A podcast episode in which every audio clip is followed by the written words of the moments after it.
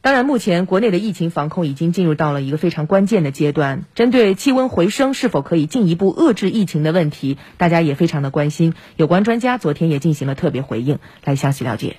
全球这个呃流行这个情况来看呢，这个到夏天这种大幅度的病例减少的概率并不高。能不能常态化？所谓的是吧？这种呼吸道的传染病，到入冬的时候，到到秋天的时候，人群聚集的时候，空气不流通的时候，再次发生大规模的一个流行，这种概率是存在的，是不能排除的。专家表示，目前国内已支持了五个路线的新冠病毒疫苗研发计划，其中有三种灭活疫苗均已进入二期临床阶段。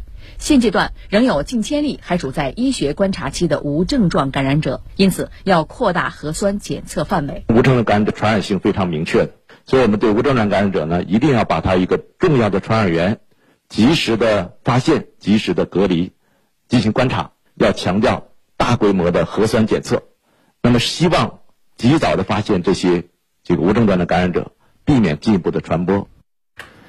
那刚才说天气回升不能指望，那现在现实是未来一周我国多地气温可能会升高。那有专家就说了，现在空调能不能用呢？